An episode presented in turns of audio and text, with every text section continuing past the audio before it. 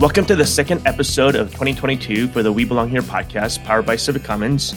Uh, thank you to Big Phony for letting us use his wonderful music for the intro and outro.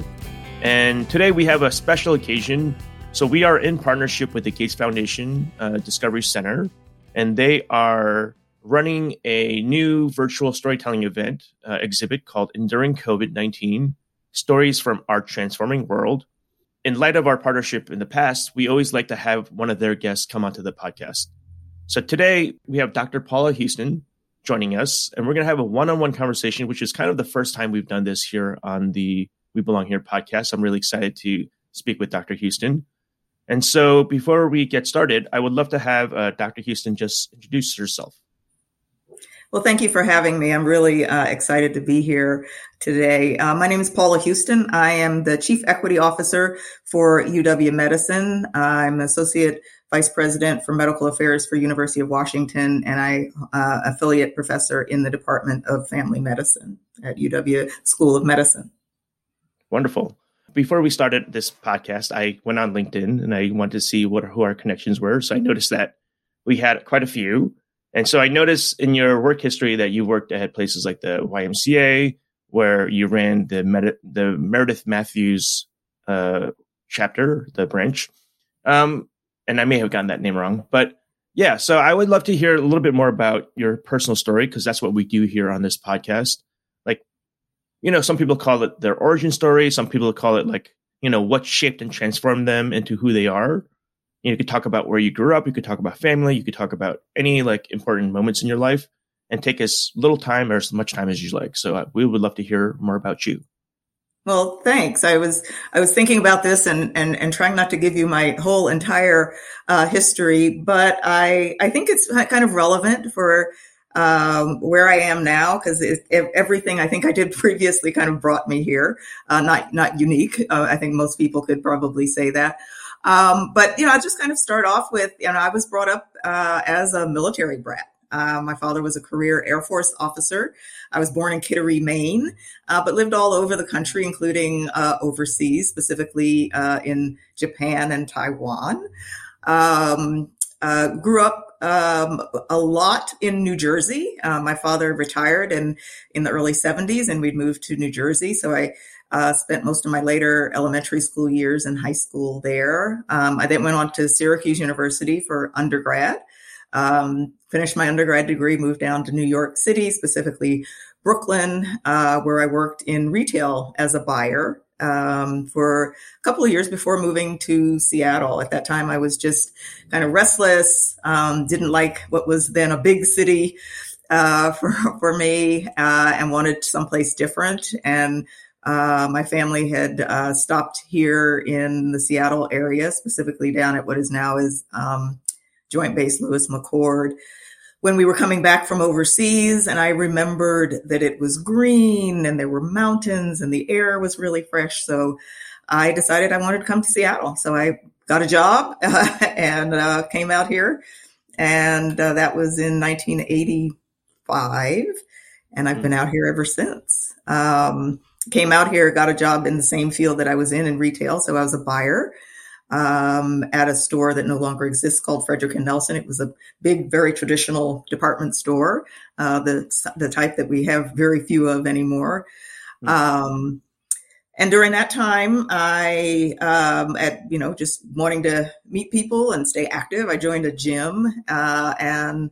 Uh, that was actually one of those pivotal moments is when I got hooked on uh, weight training and competing. And so I began um, first competing as a bodybuilder and then as a powerlifter, where I um, have had uh, the pleasure of having great success, having won um, uh, twelve national championships and six Uh, World Championships, was inducted into the U S A Powerlifting uh, Hall of Fame. I've been an official uh, in U S A Powerlifting um, for a number of years. And so that's one of the main communities uh, where um, I just get a lot of pleasure and uh, really feel like that I've I've, I've found my people. um, wow.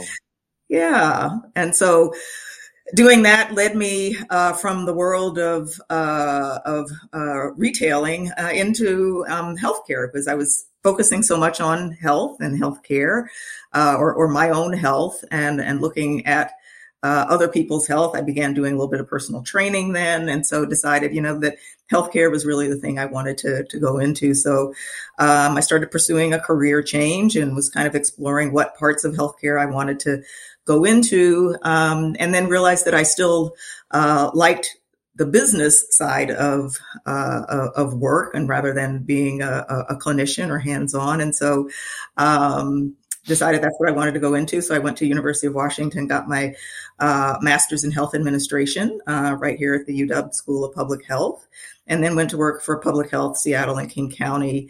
Um, and that's really where my trajectory towards uh, the work that I do now began. Um, I um, had a few jobs there. I was uh, started off in their division of maternal and child health, um, where that's really where I got out into community first. I have uh, had the pleasure of uh, engaging with two uh, wonderful professional uh, women there who are still good friends. They were my mentors. Um, Carolyn Hartness and June Bellaford, and they really taught me about community work and the um, the need for large organizations to do real community engagement and community work and health disparities, and seeing kind of firsthand um, inequities in our healthcare system. Um, so I moved from that job, actually started as an internship. I went on to um, lead the um, Division of Alcoholism and Substance Abuse Services as the interim manager, and then as a um, uh, uh, district uh, administrator for um, one of the health districts, um, the Central District Health District. So all of that, you know, looking, um, you know, working as an administrator in a large public health organization, obviously focusing a lot on uh, our communities that are Uh, you know, marginalized um, and and underserved. Um, at that time, I was also um, uh, able to start really the first focus at the health department on um, equity, diversity, and inclusion work. Back then, it was called cultural competency. So, mm-hmm. formed the first uh, cultural competency committee there, um, and then um, and, and was able to. Um, bring leadership um, and, and staff uh, into doing that work. So then I left public health and um, has briefly had my own um, kind of fitness business uh, where I did mostly personal training. So it turned sort of my side gig into a, a, mm-hmm. a, a regular gig, um, but decided I didn't want to be an entrepreneur in that way. So went back into healthcare, and uh, that's where I became the clinic manager at Carolyn Downs Family Medical Center, uh, which of course first uh, further entrenched me into um, seeing healthcare inequities and health disparities, disparities experienced by uh, our marginal communities. Um, so I was there for a little over three years, and that's when I uh, went over to Um, the Y M C A of Greater Seattle and was the executive director at the Meredith Matthews East Madison uh, Y. Um, there, again, there was sort of a fledgling effort around uh, equity, diversity, and inclusion, how to get out into communities better, better serve um, our diverse communities, and as well as making the organization better for um, uh, the diverse staff who work there. And so I led those efforts there, um, ended up It re- really enjoyed my job there, did uh, really turned Meredith Matthews around. So it was really thriving uh, by the time I left, uh, and then went to Sound Generations as the C E O uh, there. And Sound Generations serves um, seniors with um, just a, a broad range of programs from um, um, community dining uh, in various centers to transportation, health and wellness, um Uh, it's the Meals on Wheels provider, and just general information around seniors. And again, they had a real focus on um, social justice and equity, diversity, and inclusion. And at that point, I realized that, you know, all of these jobs have, you know, this thread of equity, diversity, and inclusion. How do we make services more equitable for um, those most underserved? And I decided at that point that I really wanted to focus um, on that work. And part of that was, you talked about the defining, what were some of my defining moments. Um, I uh, got breast cancer in two thousand ten, mm-hmm. and uh, realized that I, uh, this was one of those times where I had some privilege in that I was educated, I had a job, I had good health care, I had, had a great uh, support system around me. And as a Black woman, I had a pretty good health uh, care experience um, in, in our system, and realized that many Black women do not have that. And mm-hmm.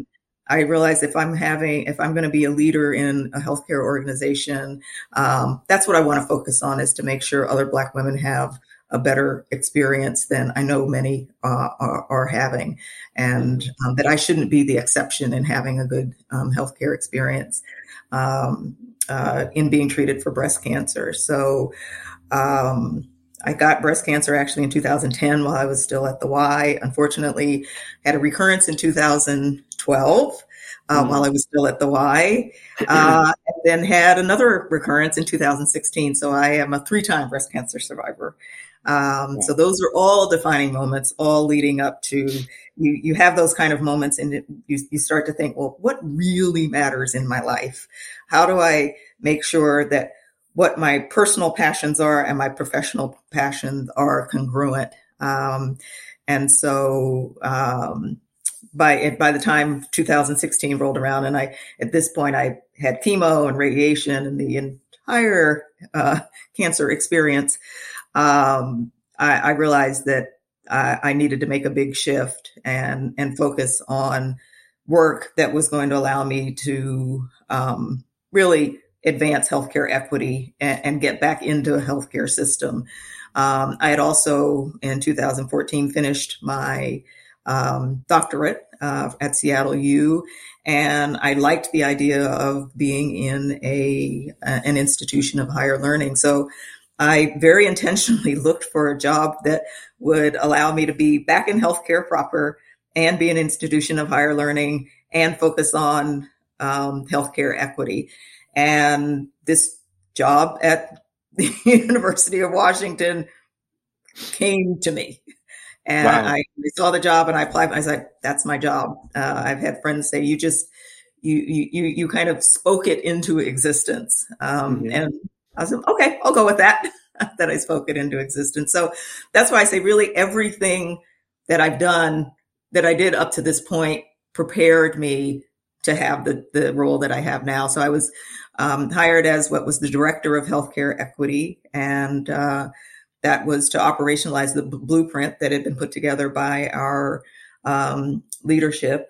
And uh, so I did that for uh, almost two years with my dyad partner, um, the late, great Patricia Dawson, who was the medical director. Um, we worked hand in hand. Uh, she unfortunately passed away um, two years ago, uh, and um, but made a just a, an indelible mark. Many people out in the community uh, know Doctor Dawson and the great work that she did in her long career as a breast uh, cancer surgeon. Um, so it was just a blessing to be able to have her by my side to to get this work off the ground, which led to our uh, being able to launch the Office of Healthcare Equity, which is uh, where I am now, um, ha- and having the honor of being the um, the inaugural Chief Equity Officer. So that's kind of my backstory, origin story. That is a. Uh... There's so many pieces of the story that I want to talk about. Um, so, but like, what would you say? Six times world champion and Hall of Fame? I, yes. Or nine mm-hmm. times, six times? Uh, that's, yeah, twelve times national, six times world champion, and inducted into the Hall of Fame in two thousand twelve. Wow. Wow. And then three times breast cancer survivor. Three-time breast cancer survivor. Mm-hmm. Right. Uh, multiple different fields that you trans like transform yourself and went from different field to different field. And I love what you said about your current role, where you kind of like spoke it into existence. Like, I want this job, but you're like, I want it in this scope, this sector, in this like I did. framing, and voila, there's that job. And I'll be honest, my last job I had, uh, or my current job that's now I'm transformed into like more of a consultant for them with Civic Commons was, when that job posted, three of my friends emailed me the same day and they said, we found the perfect job for you. Mm. It's like multi-sector facing. It's working on belonging. It's uh, not, you know, government. It's not nonprofit. It's kind of like an interesting mix of like trying to bring people together, but it's storytelling and it's all these things. And I was like, well, okay. I took a look and I was like, oh, this, this is exactly what I would like to do. And so at that moment, when you find the thing that you want to do and you're so clear about it, it's, it's, it's, it's powerful. Incredibly powerful. It is really powerful. I mean, I saw the listing, read the description. I said, well, that's my job. I remember telling friends, they're like, well, yeah, that sounds pretty good, but you have to still go through an interview process. And I was like, well, that's just, that's my job.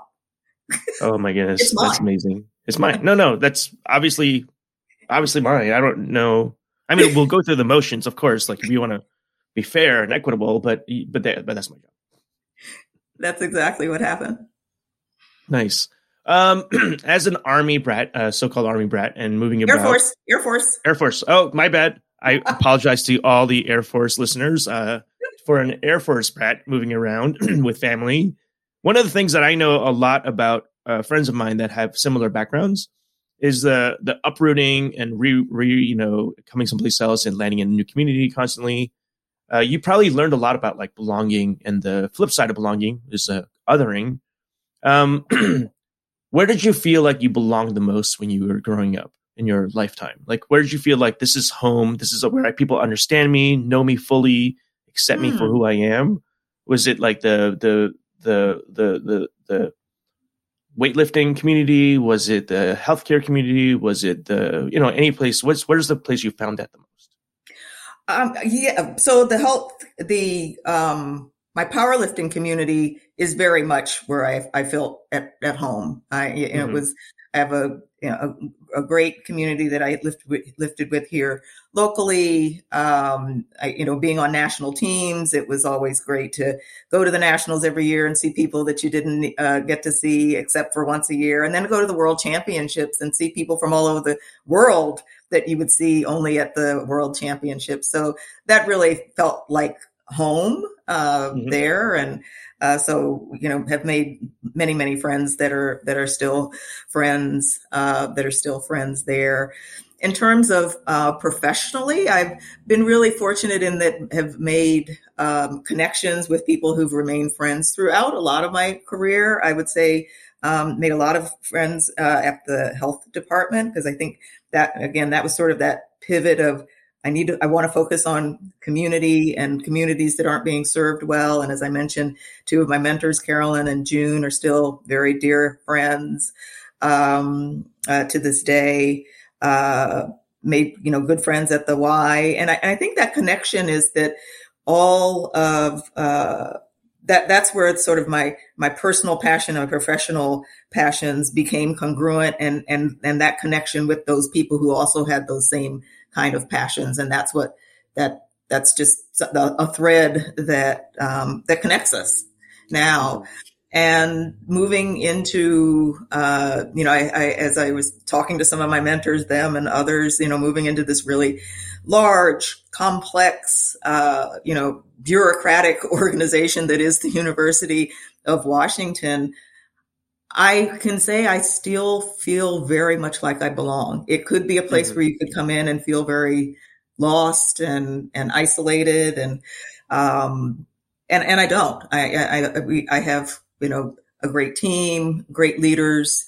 Um, you know, I took this job because as I was looking for jobs in, um, focusing on equity, diversity, and inclusion work, you know, there were some that I didn't even apply for, or I maybe had an interview for, and it was pretty clear they were just looking to check a box. Mm-hmm. That it was sort of the flavor of the month was to hire uh, an E D I director, and you know we were going to do that, and then you build the blueprint, you do all of that work. Where it was really clear immediately that uh, leadership here had done the hard work of recognizing that there were issues, building. Uh, creating a vision, building a blueprint around that, and then hiring someone to operationalize that that vision and the blueprint. And mm-hmm. I, I felt supported from day one, and and still feel supported uh, today. And I don't expect that to waver. Yeah, absolutely. Uh, I actually read that blueprint uh, and went on the website, and it was written in two thousand seventeen, I believe, pre-pandemic. Mm-hmm. Um, I love the second strategic objective, uh, engage the communities we serve as partners in assist, uh, uh, assessing and addressing healthcare equity. Engage the communities we serve as partners in. So I love that phrasing uh, because partners to me hints at a co-design model. Um, I worked for the Department of Neighborhoods for two years at the city of Seattle. And, you know, I got to be honest, we all use the words community engagement a ton, right? Uh, but it's definitely not easy. It's definitely not short term. Um, there isn't just a one, like, let's do community engagement. It's just one thing. It's many things. It's really knowing who your community is, how to get to them easily and meet them where they are, and really listen to them in a way that's um, humanizing and gives them some ability to, like, co-design with you, whatever the engagement is. Uh, for you and with the, the work at the University of Washington, uh, what have you learned about community engagement in your role so far?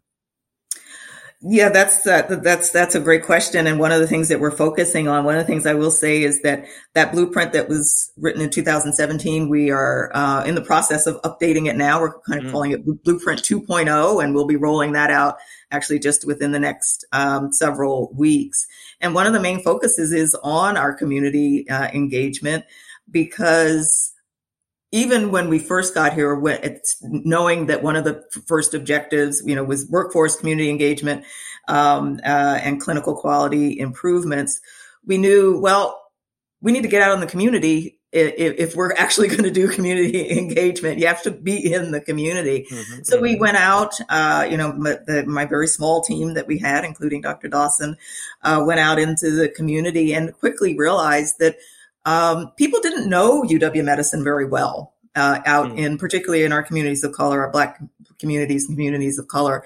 Um, and so we had to go out and ask people, well, what what what has your experience been in healthcare? We, we you know, could look at data. We knew there are health disparities out there, but we really wanted to know, how are people experiencing healthcare? How are they experiencing our healthcare system, U W Medicine, and then what could we do better? And we did that with a series of community conversations that we did uh, in several parts of the region, uh, gathered people in a community space, usually a community um, a community center, and asked them those questions. And we got some really insightful information um, about how people saw the healthcare system, saw us, some of it positive, some of it not so positive. But it really gave us great information on how we can focus our work to um, to to give people a better opportunity to have a better experience with us. Mm-hmm. Mm-hmm. And so what we've learned from COVID is that now that community engagement and really listening to communities is more important than ever. Um, one of the things that um, we're really proud of is that uh, my team uh, led the effort to stand up the first walk-in, walk-up, drive-up testing site in uh, in Seattle, and that was down in Rainier Beach.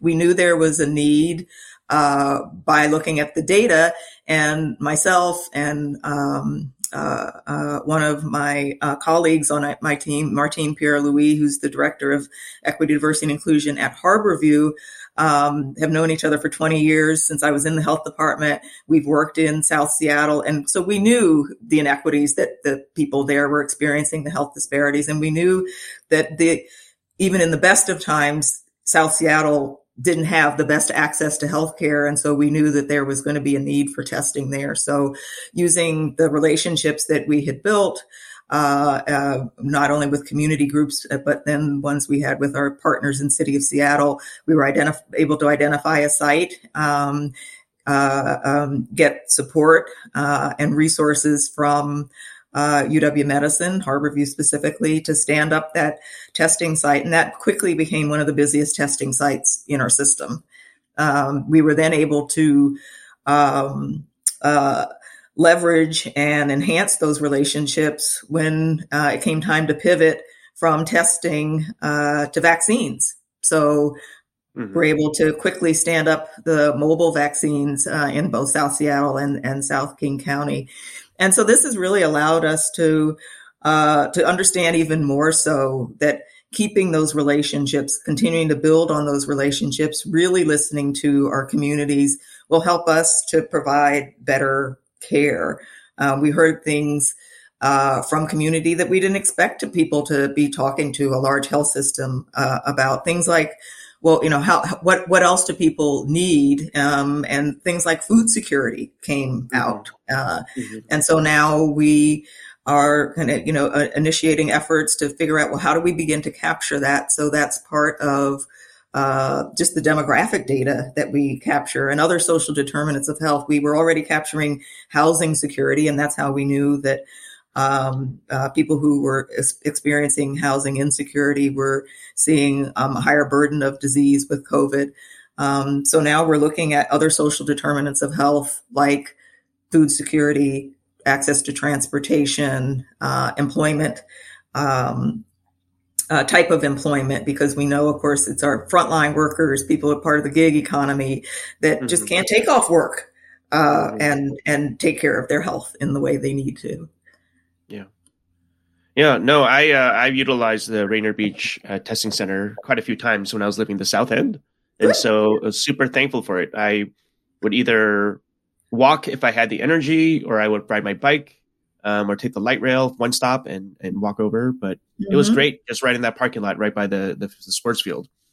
Yeah. So, yeah, no, I appreciate the effort because that made it so much easier, especially in the South End where uh, we often got overlooked. Right, for a lot of uh, programming and, you know, uh, enhancements in the city. Yeah. And so it was really great to make that a premier site for people to, to go to. It was. And the first, you know, the first site was set up at the boat launch um, mm-hmm. right, right across the street right. from, yeah, from, from Rainier Beach High School. And then we moved it to the parking lot of the high school. But when, you know, when we, when we worked with our partners at City of Seattle, Department of Neighborhoods, Department of uh, Parks and, and Rec, Uh, to set it up there, we knew we had to talk with community groups because at that point, you know, we nobody knew a whole lot about COVID, and mm-hmm. uh, we had to um, really educate the community about, well, what was that going to mean um, to have a, a site in there? How how was it going to be disruptive of the community? And right. um, it was because we. We did the work in, in talking with communities. We got buy-in and then got support to the point where we had um, other community groups who who were, were bringing the um, healthcare workers lunch and and uh, and snacks and drinks mm-hmm, and wanted mm-hmm. to make, you know, and and did that, you know, on, on a fairly regular basis. So, yeah, no, no. I think one of the great things and maybe more not great, but more like a distilling thing about COVID and these pande- uh, pandemic is that it really brings to light how much we need each other and how we're actually connected. Um, but it also brings to light how the inequities have impacted people, you know, disproportionately. And so it really, cl- you know, clarifies like how awful structural racism is, how awful, you know, white supremacy is. And, but, but it also clarifies the fact that all those things that, you know, were that cause hatred and strife and othering are actually really bad for everybody. It's bad for people of at the top, people who are uh, impacted the most, but also people who have benefited the most. It's actually bad for everybody. And the more we're to con- connected to each other, the more we are humanizing each other and building relationships across divides, the better it is for our society. It doesn't mean you have to agree on everything, but we're definitely in a very, uh, in a world where people do not want to talk to people that are not exactly like them or think like them. And we need to work on that for sure. Um, for yeah. sure. I mean, we say that uh, all the time, you know, we're dismantling oppressive systems and it's going to make it better for everybody. We, we now Absolutely. Don't talk just about healthcare equity, but we talk about health justice, and that's going to bring that for everyone. Mm-hmm. If we're focusing yeah. particularly on those who, who have been most marginalized and, and oppressed uh, in our society. Yeah. Exactly. And by focusing on the most marginalized and oppressed, you're kind of creating the tent that's wider and stronger, and that's going to cover the people that are in the middle more. We need to stop right. building the tent for the middle, build build a build a tent to the margins, and it's going to be strong, withstand, be sustainable. Absolutely. So I believe in all those things as well. Um, well, thank you for your time. I definitely would like love for you to have a moment before we close to just talk about anything that you all are working at at the University of uh, Washington School of Medicine, or not School of Medicine. University of Washington Healthcare. Like, is there any programming or events coming up that you want to talk about before we close? You know, really, I would just like to um, just just remind people, you know, how important that our, our, our work is. Um, remind listeners, you know, we're still in this pandemic. Um, in that the pandemic has exacerbated inequities that have been in our healthcare system. It um, has shown a light on the disparities. Those disparities are still there.